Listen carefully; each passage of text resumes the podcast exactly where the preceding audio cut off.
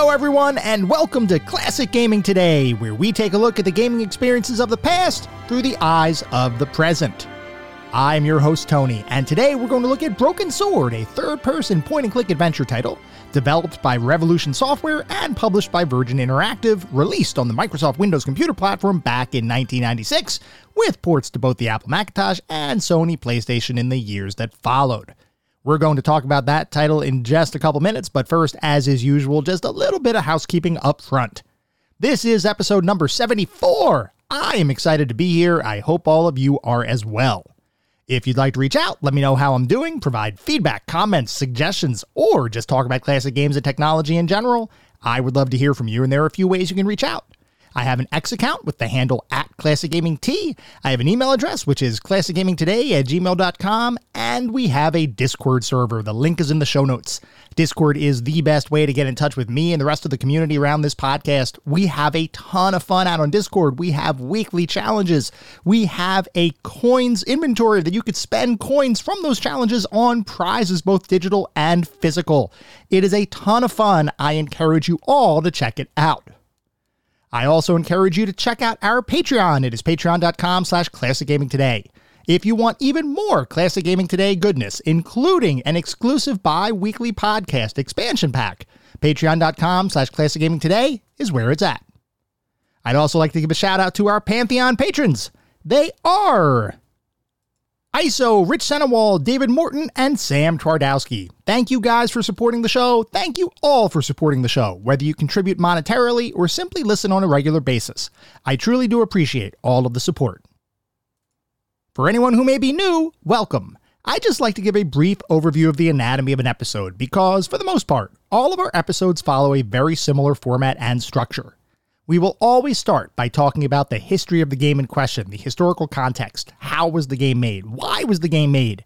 And then we move into a pseudo review kind of section. And I say pseudo review because it's not like we assign numerical rankings or star counts or anything like that. But we do talk about every single game from several different perspectives. We take a look at the graphics. How does the game look? The sound and music. How does the game sound? The narrative and or story, if the game has one Playability and controls and overall feel. What does it feel like to play the game today versus when it was released 20, 30, maybe even 40 plus years ago? We do all of that to reach a verdict as far as how well the game holds up today. And to do that, we assign each game to one of several categories. At the very top of our list is the Pantheon of Classic Gaming. If a game reaches the Pantheon, you know it is that darn good. It is a certifiable classic. You should go out of your way to play those games today. Just beyond the Pantheon are our golden oldies. These are still really good games. I still highly recommend you play them, especially if you enjoy the genre that we're talking about. By all means, go for it. They're not quite Pantheon level, but they are still really good experiences, and I still highly encourage you all to play them today. Beyond the golden oldies are our mediocre mentions. This is where we start getting into the realm of games that I cannot recommend to the broad population. They might have aged a little bit, might have had a couple of issues to begin with. You may still have a good time, especially if you enjoy the genre in which the game lives. By all means, give it a go. But I cannot recommend these games to the broad gaming population. And then beyond the mediocre mentions, we reach the footnotes. These are the games that are best left in the annals of history. I have played them, so you don't have to. I cannot recommend anyone play these titles today. They have either aged incredibly poorly or they may not have been all that great to begin with. With that out of the way, we're going to start talking about the game of the day. That is Broken Sword.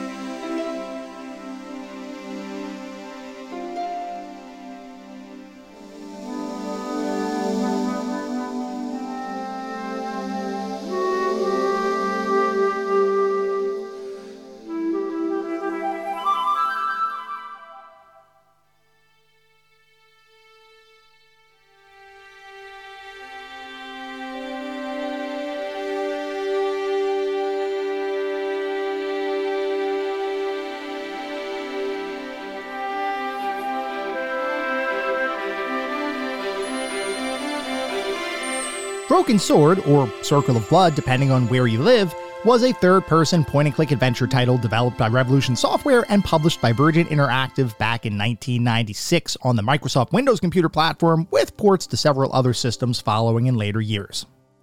Before we can talk about Broken Sword, though, we need to talk about Revolution Software and the game's creator, Charles Cecil. We've talked about both Revolution and Cecil before, specifically during our episode on Beneath a Steel Sky, but just to provide a short recap. Revolution Software was founded in 1989 and immediately set off to create adventure game titles, similar in style to those created by the big industry heavyweights of the time, LucasArts and Sierra Online. Their first title, Lure of the Temptress, which released in 1992, was a worthwhile first effort, but would ultimately serve as a stepping stone to better things to come. The one major innovation introduced with Lure of the Temptress was a brand new game engine that Revolution would end up using for many of their subsequent releases, the Virtual Theater Engine.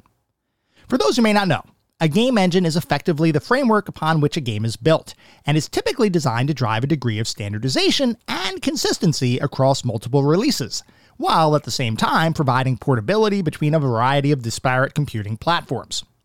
Each engine has their own benefits and features, and around the time the Virtual Theater engine was released, Sierra and LucasArts each had their own adventure game engines that were being used for their internal development. Sierra had evolved from their original Adventure Game Interpreter, or AGI, engine to their new Sierra Creative Interpreter, or SCI, engine, which offered better graphical capabilities, a true mouse driven point and click experience, and an icon based user interface, with actions being represented by various icons on the screen. LucasArts, meanwhile, had developed their SCUMM, or script creation utility for Maniac Mansion engine, during the creation of Maniac Mansion back in the late 80s. That engine would evolve over time, but around the early 90s was focused on providing a point and click experience similar to Sierra's offerings, but would instead focus on a verb driven interface to perform actions, where the available actions like talk, use, and pick up would be represented on the screen as text, allowing users to click on the verb and then an environmental or inventory object in order to interact with the game world. Both the SCUMM and SCI engines were pretty much top of their class when it came to adventure game experiences in the early 90s, and most other developers could only hope to match the quality and features of LucasArts and Sierra releases. I mention these other engines because, with the creation of the Virtual Theater engine, Charles Cecil and his team developed technology that not only mimicked the best features of both the SCI and SCUMM engines, but also took things a step further, introducing the concept of artificial intelligence into the game engine through characters that would move through the world on their own agendas, as opposed to being stationary and only available on single screens or situations. Beyond that, the virtual theater engine would introduce the concept of non player characters and game objects taking up physical space in the game world, meaning that if a non player character blocked the entryway to a door, you wouldn't be able to navigate past him or her until they moved. This led to situations where a character might say automatically in game something like, Excuse me, as you pass by, which served to heighten the realism and experience of playing the games built upon that engine. So, even though it's less well known than its industry counterparts, the virtual theater engine was an important piece of technology, and while Lure of the Temptress wouldn't utilize all of those features to great effect, Revolution Software's next title, Beneath a Steel Sky, would go much further, introducing a sidekick character that could effectively be used across various situations to solve puzzles, talk with and get clues, and otherwise act as a nearly constant companion throughout the game. From a technology perspective, Beneath a Steel Sky had built upon the engine to great effect, utilizing both the artificial intelligence and virtual space features to drive personality into the game world, while also including hand drawn comic based cutscenes by Dave Gibbons, the creator of the Watchmen graphic novel, to further distinguish itself. From a story perspective, Beneath a Steel Sky would offer a mix of comedic and serious elements, which, based on my latest playthrough, really worked for me.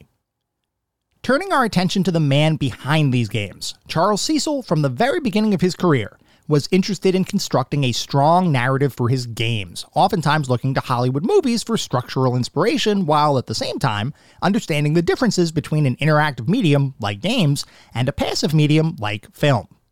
In fact, Cecil once said that Hollywood directors have it easier than game designers, in that they plan and create their content for what will ultimately be unchanging linear consumption Meaning, when you watch a movie, the story, settings, and characters don't change based upon viewer choice.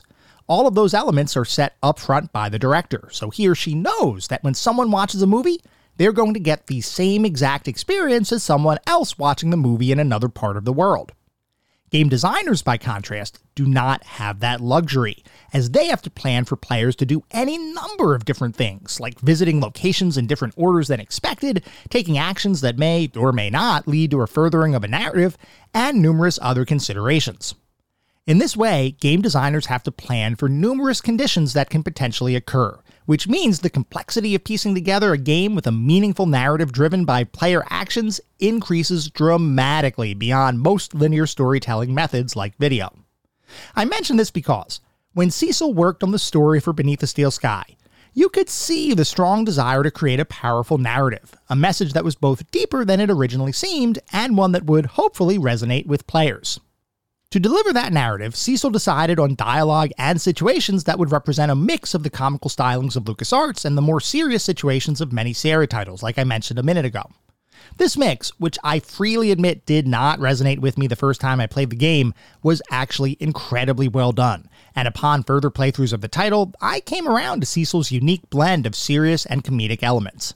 And by the way, if you do want to learn more about my overall opinion on Beneath a Steel Sky, I encourage you to check out our episode on it. Anyway, in the eyes of many gamers, myself included, Beneath the Steel Sky was a quality experience, and it represented a huge leap over its predecessor.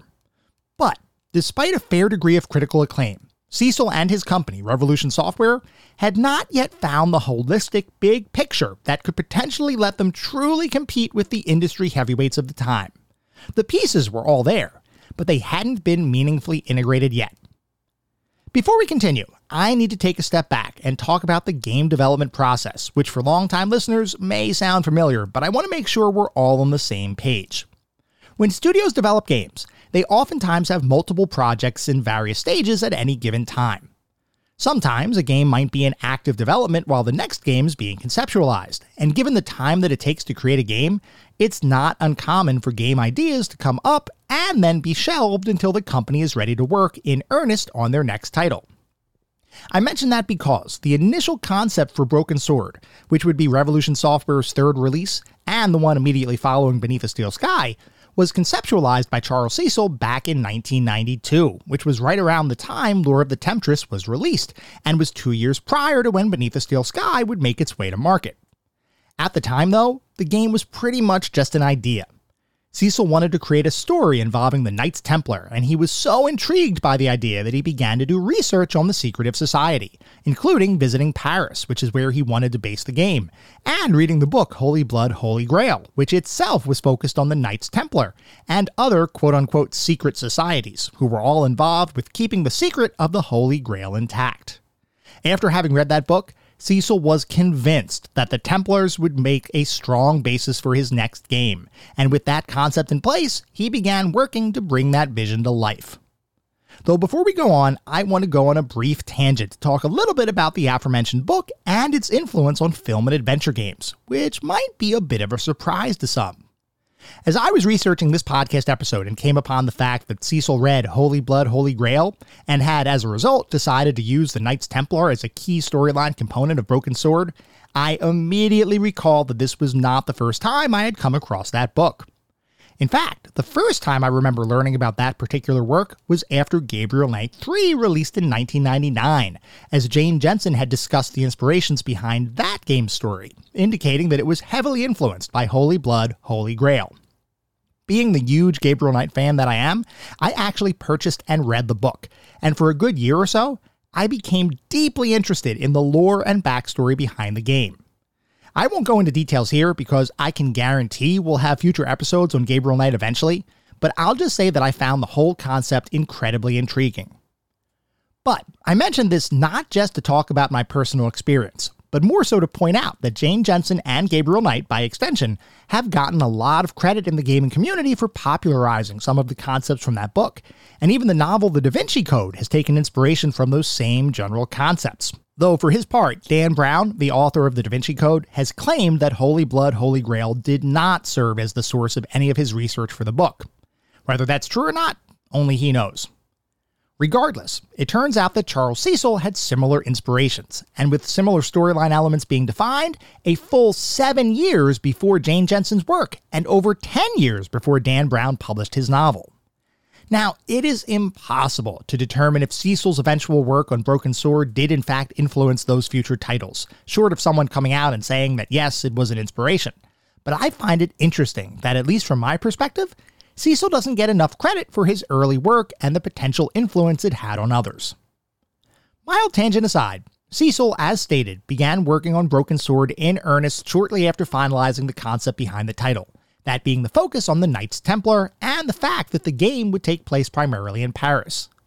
Wanting to continue to enhance the quality of his game's narratives, Cecil, along with Dave Cummins, attended a film writing course in preparation for scripting the story for Broken Sword, which is a testament to his desire to really push the genre beyond the traditional narratives prevalent in adventure games. Cecil also conducted extensive research into both the lore and the setting for the game, taking multiple trips to on site locations to make sure that not only was the story appropriately researched, but also that the world that the game takes place in felt real. In this way, Cecil believed that the world itself would effectively become a character in the game, and that level of detail would help players to become even more immersed in the gameplay experience. The drive to make a more engaging experience was also reflected in Cecil's overriding vision for the project, which was to create a game that had strong pacing and narrative complexity, but still had comic beats that could offset some of the more serious tones throughout. This is, interestingly, very similar to Cecil's concept behind Beneath a Steel Sky, which was itself an attempt at making an in between game, so to speak, meaning that it wouldn't be as comical as LucasArts games, but wouldn't be quite so dire and serious as some of Sierra's titles. This was something Cecil experimented with in Beneath a Steel Sky, and here Cecil was determined to refine his approach. So he worked to create Broken Sword with a similar, albeit more film inspired approach to the narrative. I'll withhold my final verdict for how well Cecil accomplished his vision until later on, but suffice it to say, Broken Sword was designed to be a dramatic evolution from his prior efforts. Nearly everything about the game was intended to be improved, owing in large part to the fact that Revolution Software was in the process of moving beyond their freshman efforts and were, at least from my perspective, establishing their own culture and personality as a studio. In doing so, they would set out some foundational concepts that would carry them through the development process for Broken Sword. While we have talked about the focus on narrative, Cecil was determined to drive excellence into every aspect of the experience, once again taking inspiration from film based techniques, which is what led him to contacting a film and television composer, Barrington Pheloung, to score the music for the game. For anyone who might be unaware, the process for scoring music for games is quite different than creating music for less interactive, more linear formats like film, because you have to take player actions into account in order to truly create an engaging experience. We have seen various development studios account for player agency through the use of proprietary music and sound engines that effectively create tailored soundtracks dynamically based on the actions of the player, with a prime example of this kind of mechanic being LucasArts' iMuse system, which allowed for themes and background music to change as players interacted with the environment or left and entered various scenes. It stands to reason that taking a film and television composer and asking him or her to create music for an interactive medium might not work as well as expected. But it turns out that Barrington Pheloung immediately began thinking about how best to make his cinematic orchestral techniques work within the confines of a game. Recognizing that games are interactive, Pheloung set out to compose his music in a way that would lend itself to the interactive nature of the medium, writing over three hours of music, along with 400 distinct musical cues that would be used throughout the game and would play when certain actions were taken by the player, or when certain story elements were triggered. In this way, Broken Sword would employ a very similar system as what was used in LucasArts' iMuse engine, with the difference being that Broken Sword was a fully orchestrated experience, as opposed to relying on music synthesis and MIDI, or musical instrument digital interface files, as was prevalent in many games of the time. The team believed this would lend a degree of sophistication to the entire experience and would make the story feel even more cinematic than what the narrative alone could allow. Similar attention was paid to the art and animation in the game, which Cecil decided to work in conjunction with Don Bluth Studios to create a hand drawn cartoon style that was reminiscent of classic animated films. Don Bluth Studios was, as you might recall, the powerhouse behind multiple animated film releases, such as An American Tail and All Dogs Go to Heaven, and was also the studio behind the creation of one of the most revolutionary, at the time, full motion video games released for arcades in the early 80s, that being Dragon's Lair, which incidentally we devoted an entire episode to previously. The visuals for Broken Sword were intended to combine hand drawn techniques with digital sophistication, so the team at Don Bluth Studios actually began the process of creating the game's backgrounds by drawing pencil sketches of each scene, which would eventually be scanned in and digitally colored using Adobe Photoshop. Overall, the style of the artwork tended towards realism over goofy LucasArts style visuals. While the game's art was certainly cartoon like, it was definitely a more mature style, with characters and settings that were, for the most part, based on real life proportions rather than caricatures, almost like Disney animated films of the 90s, where there might be fantastical elements in a given film, but the characters tended to be more realistic in appearance. And because of that style, the game represented an evolution beyond the traditional pixel driven artwork prevalent in many adventures of the time, and instead intended to create an experience that felt like playing a pseudo realistic interactive cartoon. Voice acting followed a similar high standard, with professional actors being cast for nearly all speaking parts, which was, again, a way that Revolution Software was attempting to distinguish itself from its peers. Now, that's not to say that other companies weren't exploring the use of trained voice actors in their games, but Cecil recognized that if he was going to deliver a standout experience, all elements of the game would need to have a similar level of quality, so he didn't want to skimp on the voice acting talent. Main character George Stobart was played by a man named Rolf Saxon, while Nicole Collard, a secondary character who George interacts with throughout the game, was played by a woman named Hazel Ellerby. While they may not be household names, both deserve a ton of credit for the success of the game, in particular their ability to deliver lines that alternated between comical and serious. Further, the chemistry between the two actors, and by extension the characters, felt completely believable. This was one of the elements that Cecil was particularly focused on, as he wanted to design a story that had a main character, Stobart, and a secondary protagonist, Collard, who would be able to provide information, insights, and otherwise act as another major player in the game, albeit not a controllable character, at least not until the director's cut release years later. We've seen this kind of situation in games before, with the most notable example being the Gabriel Knight series, where Gabriel had his trusty assistant, Grace Nakamura, in a very similar role to what Nicole Collard would play in Broken Sword. We also saw a similar kind of setup in Cecil's prior game, Beneath a Steel Sky, with Robert Foster's robotic companion Joey, so it's not like Cecil was creating something entirely new here. It's not clear if Cecil simply took inspiration from his prior work, or if perhaps the Gabriel Knight Grace Nakamura dynamic influenced George Stobart and Nicole Collard. But regardless, his efforts and focus here were noteworthy. While we're talking about characters and voice acting, it's important to talk about character dialogue, which is another way Broken Sword was designed to be different than most other adventures of the time. Rather than present text sentences or responses that represented exactly what a character would say, the game instead allows players to choose from a list of icons that represented the topic that would be discussed by the characters. In this way, you were never totally sure exactly what you'd be asking about or how you'd say it when you interacted in a dialogue between two characters. In most instances, primarily key topics that served a specific story driven purpose, the conversations were designed to provide the kind of responses you might expect. But that conversation system was also infused with a number of comical elements, as the game was designed to allow you to pretty much talk about all of your inventory items with every single character you converse with. Because you never knew exactly what your character would say, this provided an opportunity to introduce comedy into the experience without affecting the story beats that were, generally speaking, a bit more serious. The voice acting complemented the comedic nature of some of those inventory based oddball dialogues and created an experience that was different than most other games, which the team hoped would add some degree of charm to the experience. Taking a step back and looking at all of the ways Broken Sword improved over its predecessors, it is fairly obvious that Revolution Software as a company and Charles Cecil as a designer evolved over an incredibly short period of time. Their first game was released in 1992, and Broken Sword would be released four years later. It's a testament to the innate talent of everyone at the studio that they progressed so dramatically over just four years, and also a testament to the fact that they truly poured their hearts and souls into the creation of their titles. I don't believe Revolution Software gets enough attention, especially in comparison to Sierra and LucasArts. But for true adventure game aficionados, their early work in particular compares very well to the standard bearers of the time. One aspect of the game that we haven't discussed yet is the puzzle design, and for good reason.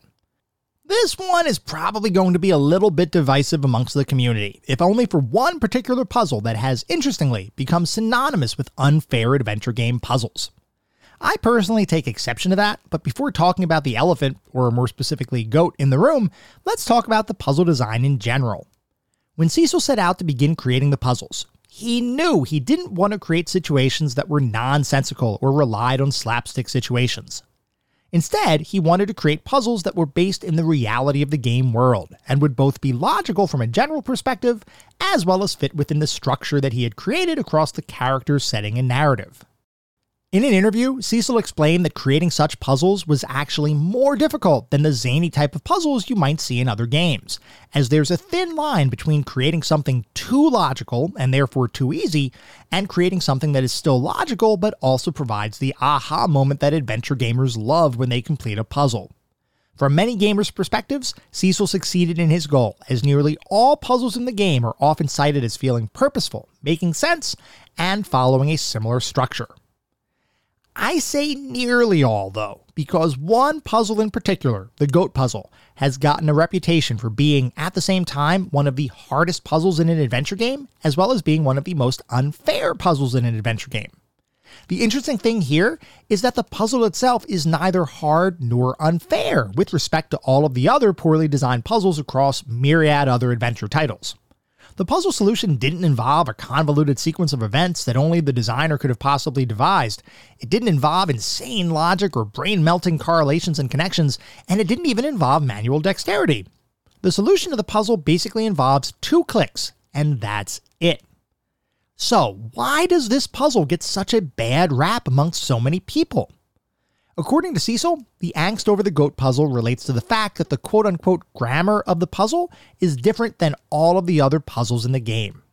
In other words, across the majority of the game, puzzles follow a similar rhythm, whether they involve inventory manipulations, environmental interaction, or some other solution.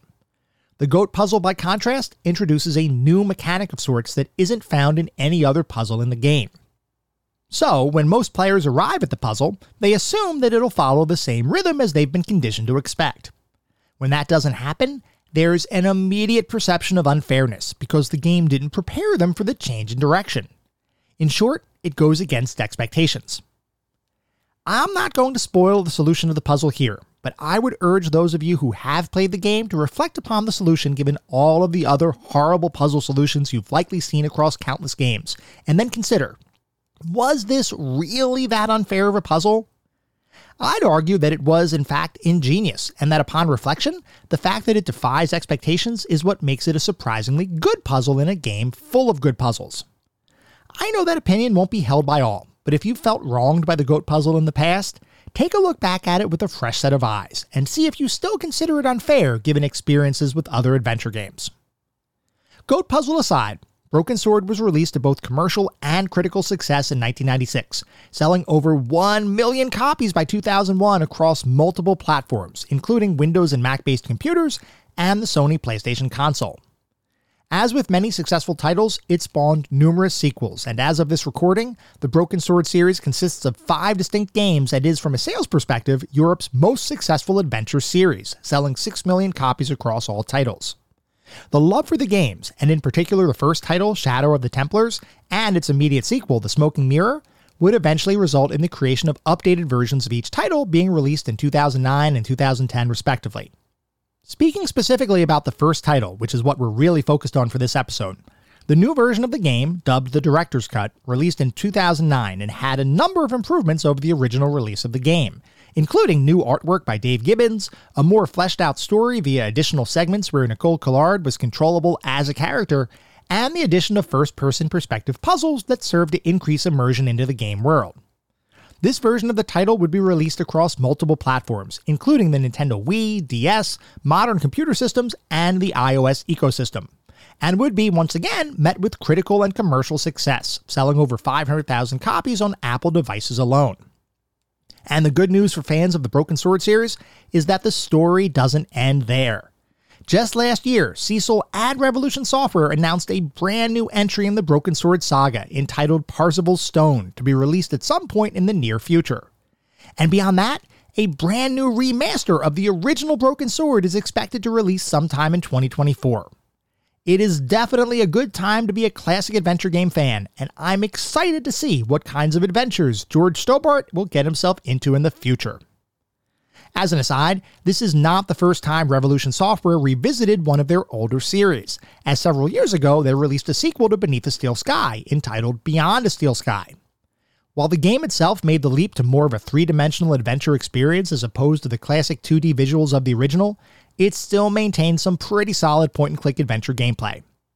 I'm not sure what Broken Sword 6 is going to look like, but I think I would be happy with whatever style Cecil and the team comes up with. I'm just happy a new Broken Sword is on the way. To say that the first Broken Sword title was an important release in the history of adventure games would be an understatement. This title represented the rapid evolution of a studio led by a man with grand artistic and creative visions, who, with this release, would finally figure out how to create an integrated experience that would stand the test of time and resonate with players. Since release, it has been included on countless best adventure games of all time lists and remains, in the eyes of many, an outstanding entry in the adventure game genre. And even more than that, is definitely one of those gaming experiences that will likely be fondly remembered forever.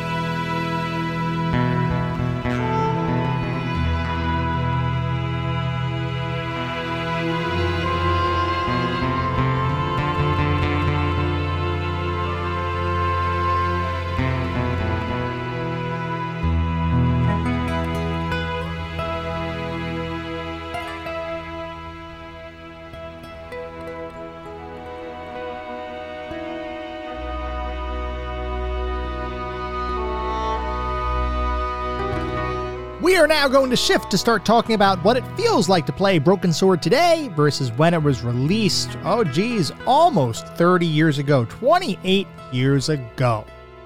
So, Broken Sword is, at its core, a very traditional third person point and click adventure title. As with most games in the genre, you control a singular protagonist, in this case, lawyer turned tourist George Stobbart, who is thrust into a unique situation due to an unforeseen event that has more behind it than what it seems. In this case, the bombing of a small Parisian cafe. From that point on, which is literally the opening cinematic for the game, you will explore a number of different environments, talk to a ton of different characters, solve various inventory and world based puzzles, and become involved in a world spanning mystery involving secret organizations and a plot to take over the world. So, yeah, pretty much your standard point and click adventure experience. But to simply call Broken Sword another point and click adventure title would be terribly reductive. While Broken Sword may not necessarily deviate from the traditional adventure game formula, what it does do is take that formula and polishes it into a nearly perfect shine. So, let's take a look at the various aspects of what makes an adventure game an adventure game, and talk about how Broken Sword creates something that is unique simply because of the mastery in which it implements those various features. First, though, a quick note about adventure games in general. It stands to reason that there are a huge variety of adventure titles out there, and not every one of them follows the same formula. What I'd like to talk about are the elements that, from my perspective, make up the stereotypical adventure game. For me, those elements are world navigation and interaction, puzzles, narrative, and dialogue, and we're going to start by talking about world navigation and interaction. Many adventure games provide large, multi area worlds within which players can explore, most of which use some form of in game map to assist with travel. And here, Broken Sword is no different. As you start the game, you're presented with a series of different locations across Paris which you can choose to visit, or not visit as might be required by your investigation. As you progress throughout the story, new locations open up, and eventually you explore beyond the confines of Paris, traveling to such countries as Ireland, Syria, Spain, and Scotland. What makes Broken Sword unique is the sheer quality of each location you visit, which all feel as though they were recreated from an idealized, painterly version of each location. Walk around Paris and you see the quaint city side streets, elegant hotels, and museums. Visit Ireland and your first stop is an Irish pub, followed by a trip to an ancient castle. Stop by Syria and you're greeted by a series of merchants all arranged as a street market of sorts. In every instance, each environment and location feels like you're truly exploring the real geographic landmarks that the game is fictionalizing, and every inhabitant you interact with feels appropriate and accurate given where you may be exploring. The actual act of exploring each location is simply a delight, with a number of hotspots that provide the opportunity for additional flavor text, while at the same time having excellent telegraphing for which items are usable and which are simply there to provide additional context to the location or your adventure as a whole. You use your mouse to explore each scene, and the game uses a very simplified and streamlined interface that makes the act of exploration accessible to pretty much anyone, while still feeling as engaging as any other adventure title with more complicated control schemes. All of the interactions in the game are effectively context sensitive, meaning you don't need to select what action you want to take on a given object. The game defaults to the type of actions that most make sense given the situation you find yourself in. So, for example, if you mouse over a door, the use icon will automatically appear, and if you click the left mouse button, you'll automatically open the door. If you mouse over a person, the icon will change to a talk icon, and left clicking will begin a dialogue with that person. If an object can be picked up, the icon will change to an image of a hand picking an item up, while if you move your mouse to the edge of a screen or scene, your icon changes into a pointing finger, signifying a change in location. Your mouse cursor for any non usable interaction is the typical magnifying glass, which basically means you can examine an item or hotspot. And that's effectively it, which at the end of the day is really all you need to do pretty much anything you may need to do in an adventure game. The cool thing here, though, is that the right mouse button is effectively a dedicated examine button, and this is where the game begins to show just how lovingly it's crafted. Every single object or hotspot in the game that can be interacted with has some right click examine narration associated with it. And all of those examine narrations are entirely different than the left click narrations that may accompany an action. Even if that left click action is itself examine, the left click examine is a different narration than the right click narration, which means for every hotspot, there's effectively double the content to learn about. And considering the general high level of interactivity across every scene in the game, that is a lot of additional content. That additional content extends to the game's dialogue system as well, which is both traditional as well as entirely unique when compared to other adventure games. Similar to games like Toontown, when you converse with another character in the game, you're not presented with a series of text based dialogue options to go through one by one. Instead, you're presented with a series of icons, with one row at the top of your screen representing your inventory, and one row at the bottom of your screen representing topics or ideas that you might want to ask about. What makes the game unique is that you can ask every single character about pretty much everything, from the silliest inventory item to the most serious plot point, and every character has unique responses for everything. You know how in many adventure games, if you ask a character about something that they don't have information on, they simply say something like, I don't know anything about that. And you know how in many adventure titles, that response is repeated for pretty much any item you ask them about that they have no information about? Well, that is not the case in Broken Sword, as everybody has unique responses for literally everything. I cannot tell you how impressed I am that the game's designers took this into account. You can literally ask some random person about a soggy tissue, and not one of them will completely brush you off. They all respond as though you're conversing with a real person, meaning they respond the way someone would typically respond when asked about a soggy tissue, most often with individualized disgust, though occasionally with some special inside knowledge that eventually serves to expand your knowledge of the game world. It's a small touch, but it makes the game feel incredibly more polished than many of its contemporaries. You won't know what you've been missing until you play Broken Sword and then compare it to other adventure titles. But once you do that comparison, you'll realize that Broken Sword is a cut above many other titles. Those extensive dialogues feed into both the game's overarching narrative as well as its puzzles, all of which are almost universally excellent. Now, I would be remiss if I didn't call out a few potential misses in the otherwise stellar game design. For one, you can in fact die in Broken Sword, and depending on the sequence of when you perform certain actions, some of those deaths may feel a bit unfair. Now, granted, this isn't some Sierra Death Trap kind of experience, and the number of spots you can truly fail are few and far between. But they do exist, and I would urge caution if you're trying to play the game like a modern adventure title, because there are no autosaves or checkpoints. If you die, and you happen to have not saved your game recently, you're pretty much out of luck. Which is to say, make sure to save the game periodically. There are no dead end states, so you never have to worry about missing something, but because there are some events that can lead to your death, it's a good idea to have some form of backup available to you. The second item I have to mention, because it's kind of infamous at this point, is the goat puzzle, which we did talk a little bit about before. I don't think there's a single person that has played Broken Sword that doesn't have an opinion about the GOAT puzzle. And even across the adventure game landscape, the GOAT puzzle is considered one of the most difficult puzzles in adventure game history.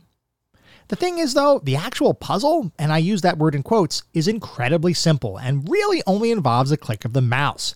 Like we talked about, the difficulty here is driven by the fact that the specific interaction you need to solve the GOAT puzzle is entirely different than every other interaction you've learned about in the game world meaning that the game didn't really do anything to teach you up to that point that such an interaction was possible. So oftentimes, players wouldn't even consider to do the thing they needed to do to solve the puzzle. Obviously, I'm being pretty vague here because I'm avoiding spoilers, but suffice it to say, I do agree that the GOAT puzzle may be a little bit on the unfair side simply because its solution differs from how you've been taught to interact with the game. Is it the hardest puzzle ever? No, not by a long shot, but it is certainly one whose reputation has at least a degree of reality behind it. Anyway, hopefully it's becoming obvious that what sets this game apart isn't unique mechanics or innovative control schemes, but more so the mastery of the traditional adventure game formula. And as we'll talk about in a couple minutes, that mastery extends to pretty much every other aspect of the game. We're going to talk more about those specific aspects of the game in just a couple minutes, but first, as we often do, we have to take a look at the back of the box because, as you all know, I love taking a look at the back of the box for these games. I love learning how different companies marketed their titles and tried to get people to actually buy their games. Around this time, we didn't have pervasive, always available information. We didn't have YouTube with gameplay videos. A lot of times, our decision was based on maybe magazine reviews that we may have read or what was written on the box. Did the box itself look cool when you turned it over? Did it write something interesting or did it give you something interesting and cool screenshots that made you think, I want to play this game? So, for Broken Sword Shadow of the Templars, the back of the box says Uncover the identity of a jester assassin, unlock the legend of the Knights Templar, and unravel a plot as twisted as the catacombs you'll be prowling. As American in Paris George Stobbart, you find it odd when an accordion playing clown darts out of a cafe clutching a briefcase. Moments later, you're sent flying from the force of a massive explosion right into a sinister world of intrigue. The coveted contents of that briefcase? A fiercely guarded manuscript penned by a clandestine medieval order, the Knights Templar.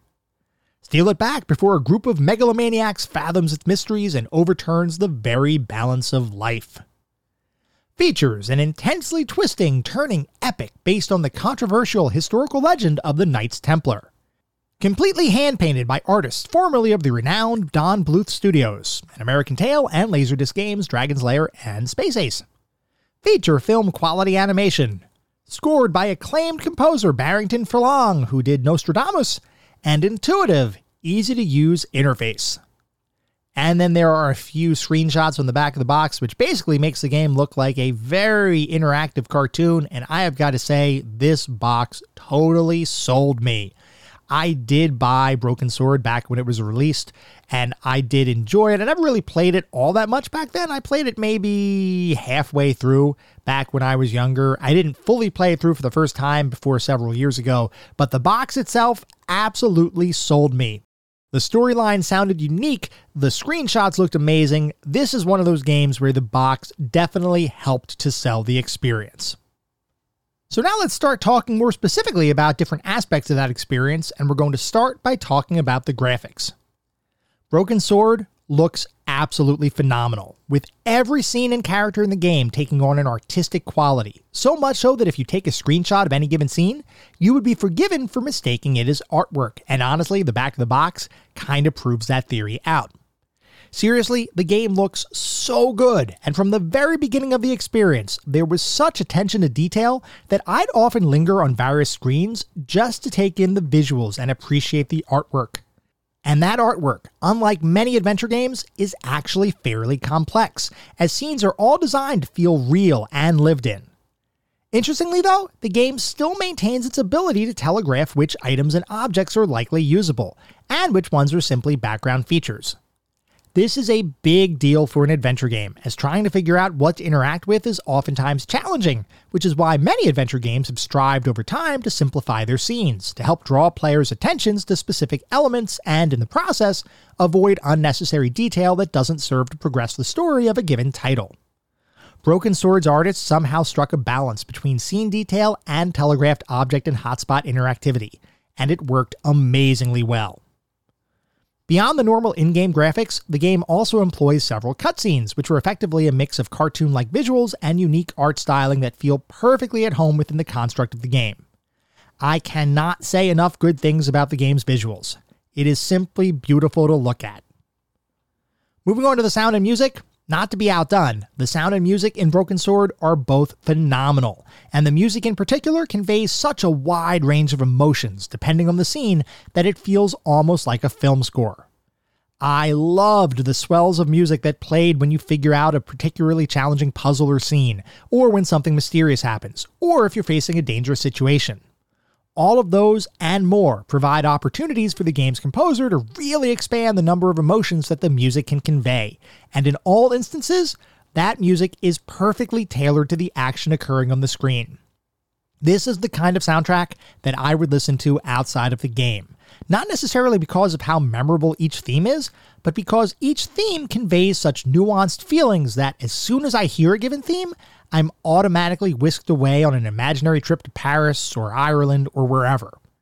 Many game soundtracks are high quality musical experiences, but not many game soundtracks can perfectly represent the place they are intending to represent as well as Broken Sword does. Moving beyond the game's soundtrack, Broken Sword's voice work is superb, with every single character having, from what I can tell, an appropriate dialect given the geographic region they are meant to be representing, and each line of dialogue being delivered in a believable way. There is no doubt in my mind that professional voice actors were used for the majority of the voices, as they sound absolutely perfect. My only critique is nothing to do with the quality of the voice acting, but more to do with the quality of the audio and computer technology available in 1996. In the original version of the game, different character voices can sometimes sound a bit compressed and occasionally clipped, which serves to make those specific lines sound lower quality than what many of us are used to today. This is simply a factor of the recording technology available to the development team back when the game was made, and in no way did that lower fidelity sound hamper my enjoyment of the game. There were occasions where I was glad to have subtitles on because the music and voice could sometimes conflict with each other, making it difficult to figure out the specific words a character was speaking. But this was not a major issue at all, and if anyone plays the director's cut edition of the game, you'll find that the sound there is dramatically smoothed out in comparison to the original. Even beyond the dialogue, the sound effects and overall sound design in the game are stellar. And here I'll relay one specific example. At a certain point in the early game, you'll be standing on a street having a discussion with a flower lady. In the background of the scene, cars whiz by on a busy street. As those cars move back and forth on the street, the sound of cars driving pans gently right to left or left to right, and the feeling of seeing those cars move back and forth with the sound following them as you would expect in the real world is a very simple effect, but one that once again shows the development and design team's extreme attention to detail. And that attention to detail pervades nearly every aspect of the game. Bottom line, overall, the game sounds great, and I have next to no complaint about anything to do with Broken Sword's auditory environment. Moving on to the narrative and story, you play as George Stobbart, an American lawyer on vacation in Paris. One day, he's sitting outside a Parisian cafe sipping a cup of coffee when he notices an old man with a briefcase enter the cafe, followed by a clown with an accordion. Shortly after, the clown emerges from the building, briefcase in hand, and runs down the street, followed by a massive explosion at the cafe that ends up killing the old man and nearly killing you. As you begin surveying the scene, you meet a couple of bystanders, including eventual sidekick and French reporter Nico Collard, which kicks off a world spanning adventure involving mysterious organizations like the Knights Templar, a series of seemingly related assassinations, and a potentially world altering event that could affect the balance of power across the entire globe. It's up to you to solve the mystery, prevent any further destruction, and effectively save the world. I'm not going to beat around the bush. I loved, loved, loved this story. Every single plot point and narrative beat felt amazing and was very reminiscent of any number of adventure films you might have seen on the silver screen. There was a level of maturity to the dialogue and story, while at the same time being pretty darn funny, that I found myself chuckling more than once at some of the lines different characters spoke. This, from my perspective, perfectly represents the evolution of Revolution Software into a leading adventure game development studio. With Lure of the Temptress, they were experimenting. With Beneath the Steel Sky, they were refining. And with Broken Sword, they finally perfected their craft, and it shows. The story deftly combines comedy, seriousness, and nuance to create a narrative that is engaging and interesting, and I found myself wanting even more lore and story as I played the game. There's plenty of lore included here already, but it's a testament to the quality of the game's writing and overall plot that I still wanted to experience more of it. From my perspective, this is one of the best stories ever penned for an adventure game. It is simply that good.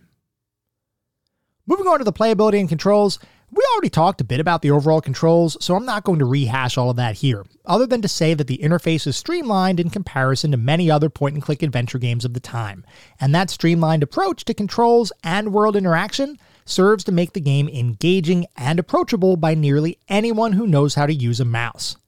And when those people play this game, they'll realize that its design and overall structure feels 100% modern, despite having been created almost 30 years ago. This is one of those titles that plays and controls like any other high quality adventure game, and even surpasses most of them.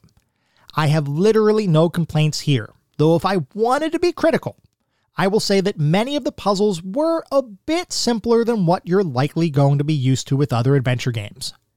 I don't consider this a bad thing, as it keeps the story moving at a brisk pace and ultimately makes the game feel more like a cinematic adventure, which I thought worked exceedingly well. But if you're more interested in having your wits tested, I think you may find Broken Sword a tad simpler than what you may want. I should also mention that while our focus this episode is on the original release, I have played the director's cut of the title, which cleans up the graphics, improves the audio quality, and adds in several additional scenes, most prominently a sub narrative that allows you to control Nico Collard doing various things that are only hinted at in the base game. While I enjoyed the extra story and lore, some of those add on sections contain very traditional adventure game puzzles that feel a little out of place in comparison to the base game's more grounded, albeit simpler puzzles. As an example, one section has you figuring out how to open a door, which ends up involving a sliding piece kind of puzzle that, while fine for what it is, is a distraction when compared to the normal puzzles in the game. I felt like the director's cut was Revolution Software's attempt at addressing some of the feedback around simpler puzzles in the base game, though I don't know that they entirely hit the mark with the redesign. Regardless of my opinion on some of the new additions to the director's cut, the base version of the game remains excellent and feels as modern as any other high quality adventure game you may decide to fire up. So, overall, how did it feel to play Broken Sword? Well, honestly, Broken Sword provided me with one of the more fun, engaging gaming experiences that I've had in a while. If you're an adventure game fan, this is a must play, and even non adventure game fans should give it a try. It feels amazing, looks outstanding, and sounds phenomenal. It is, to put it simply, one of the finest adventure games ever created. So, as we talk about our verdict, it probably goes without saying but Broken Sword is 100% without a shadow of a doubt, or a shadow of a Templar, the newest entry into our pantheon of classic gaming, and it's not even close. In fact, I'd argue that Broken Sword isn't just one of the best adventure games of all time, but it is also one of the best games ever created. I know adventure games aren't everyone's cup of tea, with some people preferring games with more interaction and faster paced action than what adventure games typically provide. I totally get that preference, but I'm telling you, you need to play Broken Sword. It is one of those rare gems that transcends its genre and its time to become something truly special, and as such, I have no reservations about awarding Broken Sword a spot in our pantheon of classic gaming.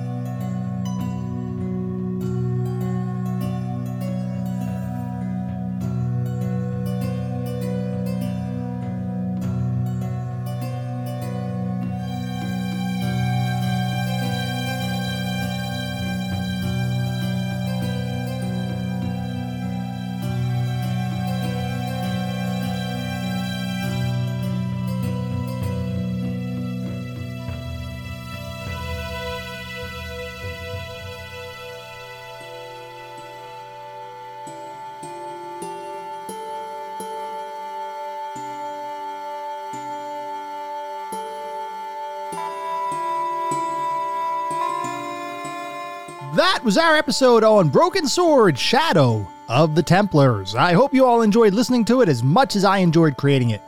If you'd like to reach out, let me know how I'm doing, provide feedback, comments, suggestions, or just talk about classic games and technology in general, I would love to hear from you, and there are a few ways you can reach out.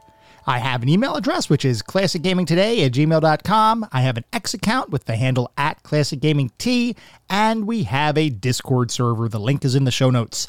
Discord is the best way to get in touch with me and the rest of the community around this podcast. We have a ton of fun out on Discord. We do weekly challenges, we have great discussions.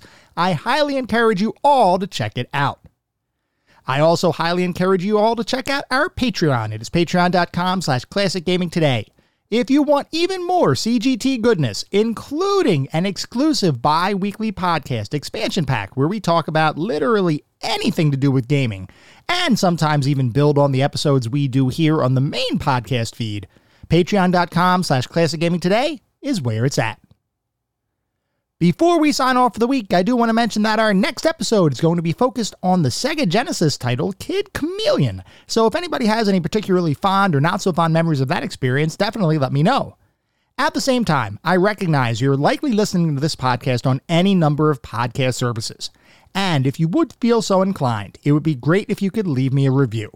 This is not about bolstering star counts. This is not about trying to harvest a ton of five star ratings, though if that happens, awesome, it means we're doing something right. No, what it's really all about is trying to gather the feedback necessary to make sure I can deliver the best possible podcast I can. We get new listeners every single day, which is absolutely awesome. The only way to make sure that I am hitting the mark and giving you all the content that you want to listen to is to let me know what I'm doing right and what we might want to consider changing.